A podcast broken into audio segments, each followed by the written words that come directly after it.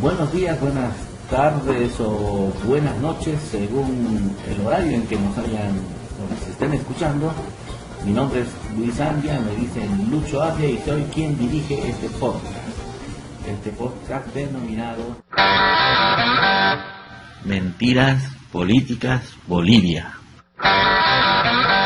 Que es un podcast que se dirige de análisis de la política especialmente boliviana, pero también eventualmente latinoamericana, americana y, por qué no, mundial.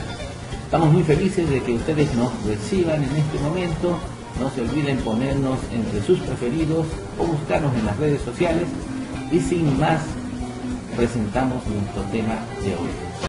Amigos, en este programa del podcast queremos hacer un análisis de las elecciones hasta esta fecha, faltando 30 días para el voto. Y lo hacemos en un programa que se llama Foro 11, dirigido por el doctor Daniel Valverde, y que nos invitó a mi persona y al licenciado Peralta para poder compartir un análisis con él de lo que hoy día está pasando en el proceso electoral y hacia dónde vamos. Los dejo con esta primera. Quiero darle la bienvenida en primer lugar al profesor Luis Andia. Gracias, profesor, por acompañarnos. Bienvenido al programa. Gracias Daniel, gracias eh, por estar acá, este, un saludo aquí a Peralta y además este, un saludo a la teleaudiencia, agradecido con el canal que es mi casa y también con la Federación de Profesores. Muchas gracias profesor Luis Andia, lo mismo voy a dar la bienvenida al licenciado Orlando Peralta, él es un politólogo de la nueva generación que ha estado investigando, aportando con ensayos eh, que han generado además un bastante interés dentro de la comunidad universitaria académica y también es una persona que orienta con sus opiniones sobre los temas que están ocurriendo. José Orlando, muchas gracias. Gracias, Daniel. Gracias, profesor Andia, por la invitación. Un gusto estar aquí en el Canal 11. Bien, estamos en casa, la verdad que es eso, pero este programa quiere trascender las fronteras de nuestra universidad con un tema tan importante y tan trascendental para toda la sociedad boliviana como son las elecciones de este 20 de octubre del año 2019. Hemos vivido, voy a decir yo, me arriesgo, un proceso electoral muy largo, muy largo, que creo que sus orígenes los podemos remontar incluso al año 2016, cuando se efectuaron, eh, se efectuó el referéndum eh, sobre la repostulación de los actuales candidatos del movimiento al socialismo. De ahí la agenda política electoral ha estado constantemente marcada por una serie de episodios que han llegado incluso a unas primarias. Muchos dicen, quisiera conocer la opinión de ustedes, que este es un proceso electoral, eh, lo han calificado hasta de aburrido porque falta el debate, algunos han dicho que no son unas elecciones democráticas en términos cabalmente de debatir programas, ideas. Mm, otros plantean de que este proceso electoral, por lo contrario, es un proceso electoral competitivo comparando con lo que ha ocurrido en las elecciones del 2014, donde ya había un resultado cantado. ¿Cuál es el análisis que pueden hacer ustedes? ¿Cómo podemos caracterizar este proceso electoral, toda vez que todo proceso electoral tiene sus propias características, profesor? Bueno, yo primero este, coincido con vos en la primera parte de tu análisis. Este, evidentemente es un proceso electoral amplio, largo, porque hemos tenido esta vez una previa que han sido las eh, primarias de los partidos políticos, muy novedosa por cierto. Probablemente en los próximos años vaya a mejorar este, este proceso de primarias. La idea de las primarias todavía no se ha cumplido esta primera vez, que internamente haya competencia en los partidos políticos. Ni siquiera había partidos políticos exactamente, habían algunas siglas bailando por ahí que además prestadas a algunos candidatos se han improvisado candidaturas, pero sin embargo la idea de la ley electoral, esta, digo, la ley de, elecciones primarias es moderna, es buena, pero hay que esperar un tiempo para ver todavía sus resultados. Ahora, Este, eh, que sea aburrida no es tanto así, es decir, eh, nunca una elección es aburrida, peor en Bolivia. En Bolivia la cosa siempre es bien, bien distraída, pero este, lo que sí es poco seria. Primero, poco seria y segundo, me parece muy improvisada. Se esperaba mucho más, yo esperaba mucho más de los candidatos hasta este momento. Sin embargo, este, no, ha, no ha habido, yo, en mi perspectiva previa a lo que está pasando ahora, yo en este momento eh, esperaba ya estar en un pleno debate de propuestas y de visiones de país, ¿no? Es, decir, primero supongamos que hubo una alianza de la oposición, si hubiese habido una alianza de la oposición, los últimos tres meses que hemos vivido, o dos meses y medio, estaría debatiéndose entre la oposición y el oficialismo qué país queremos, ¿no? En cambio, como se dividió la oposición, los últimos dos meses y medio lo que se está debatiendo es quién es la mejor oposición. Y entonces entre la oposición se han estado dando este, cañonazos, este, cuetazos, y un poco lo han dejado de lado al gobierno, con excepción de este, las marchas por el 21F y algunos temas vinculados al gobierno, más se ha concentrado el debate entre la propia oposición. Entonces eso le ha bajado el nivel a la campaña que uno esperaba. ¿no? Uno esperaba dos grandes proyectos discutiéndose y entonces la discusión de que si yo soy más oposición que el otro, que yo soy el, más opositor de los opositores, o yo más tiempo estoy contra Evo que vos, que vos sos, no sos opositor, en realidad ese debate ya muy pequeño es el que nos ha traído hasta ahora.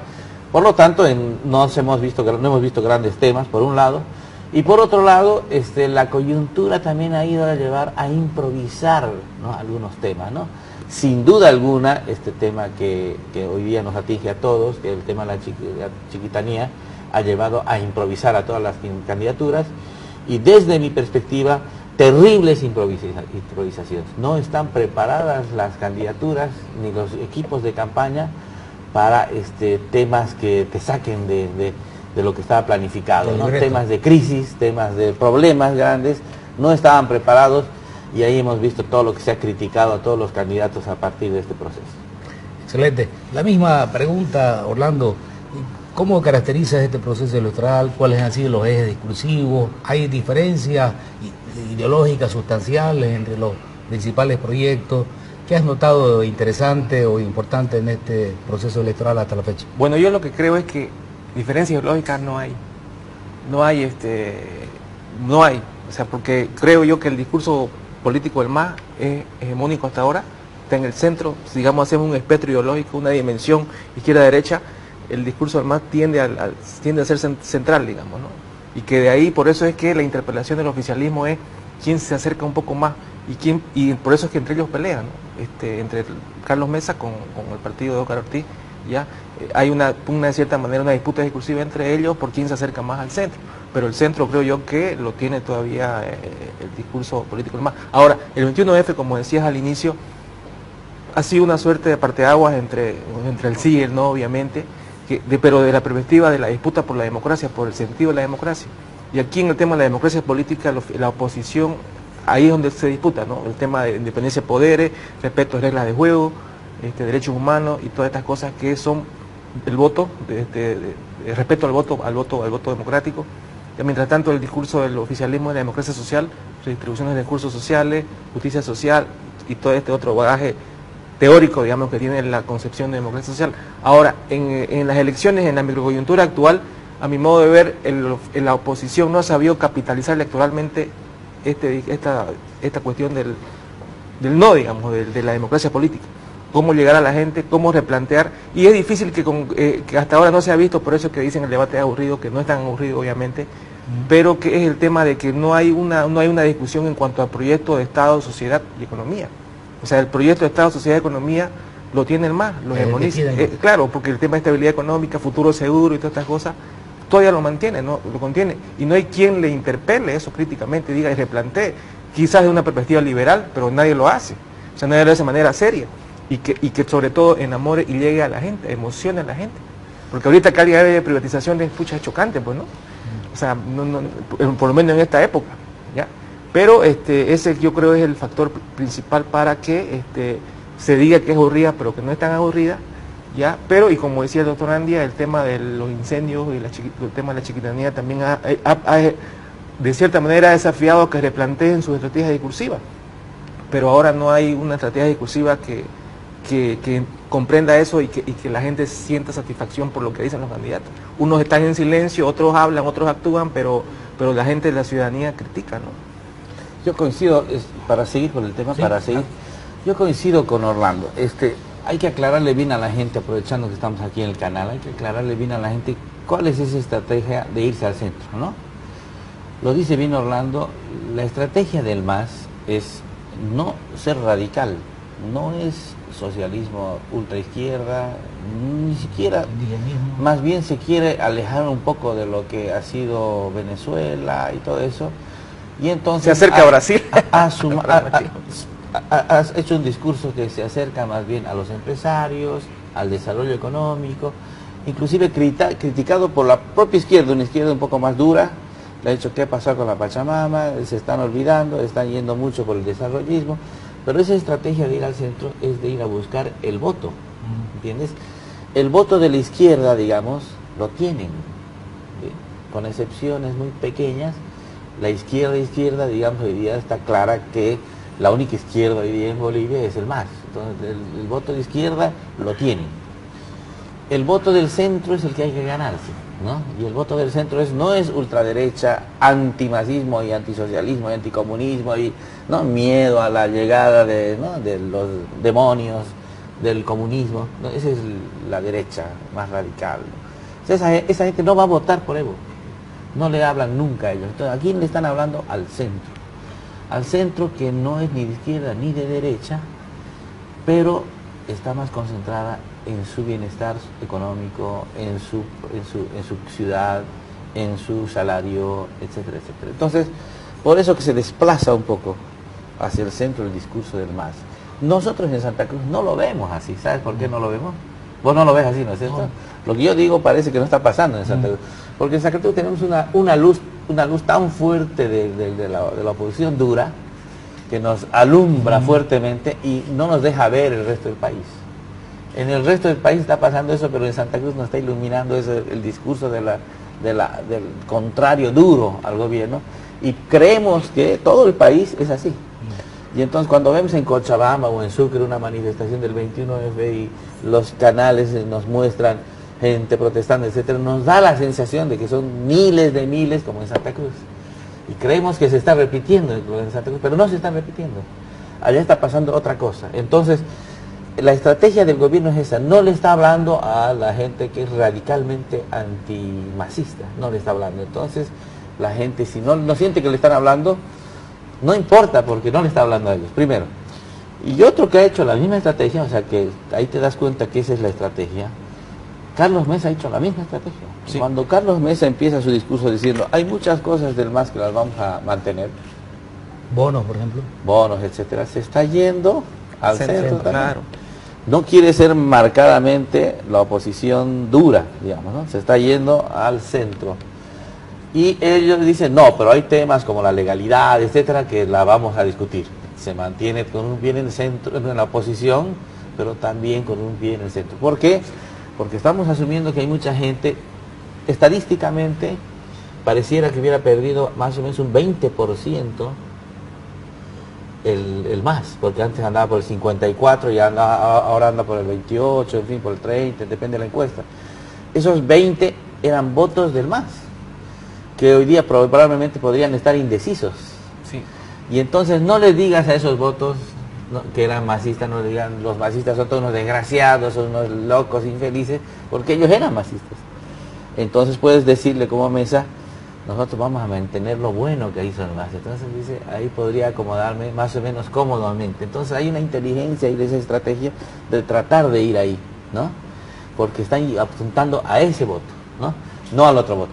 Y yo creo, como dije alguna vez en un análisis que estuvimos en la universidad, también en esta recta final, una vez captado todo lo que pueda captar de ese centro, va a pedir el voto útil. Y ese voto útil se lo va a pedir ya al anti-Evo a muerte. O sea, si yo soy anti no quiero que entre Evo, entonces hace tu voto útil. votar por mí lo vamos a sacar, porque votando por cualquier otro no lo vamos a sacar.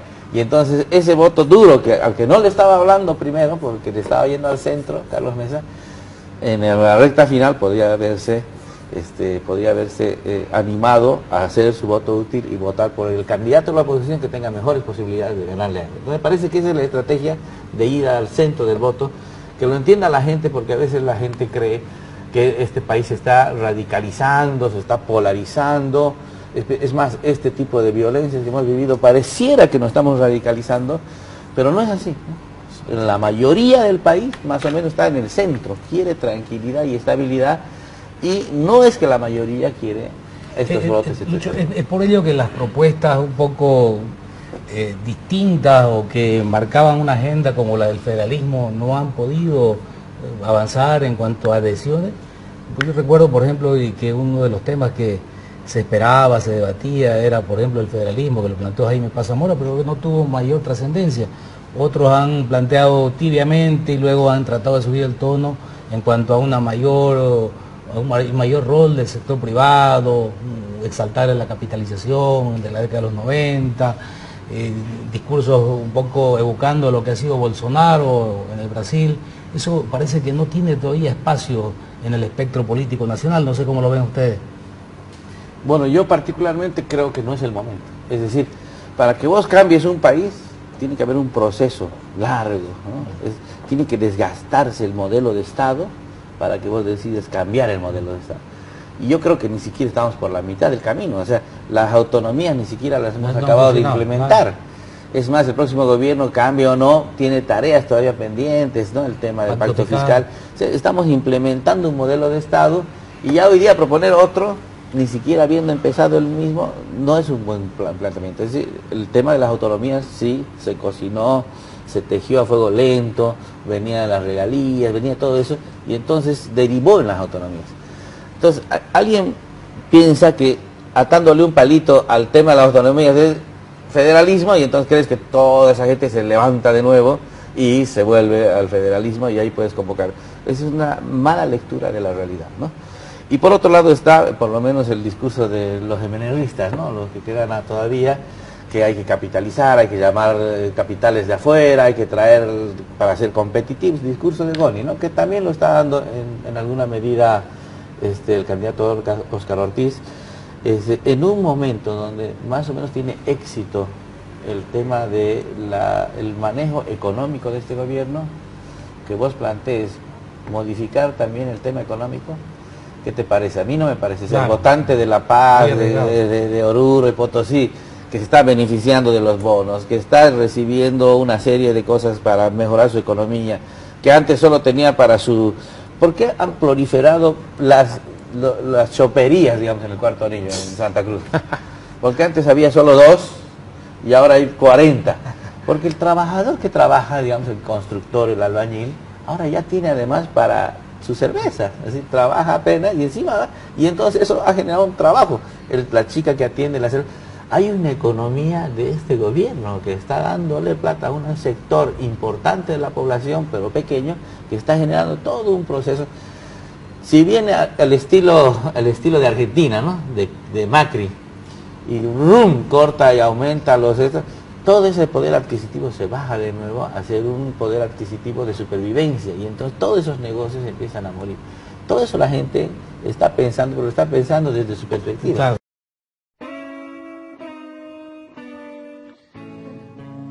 Así termina nuestro programa de hoy. Gracias por todo. Síganos en nuestro podcast. Mentiras Políticas Bolivia de Luis Blues Amiga.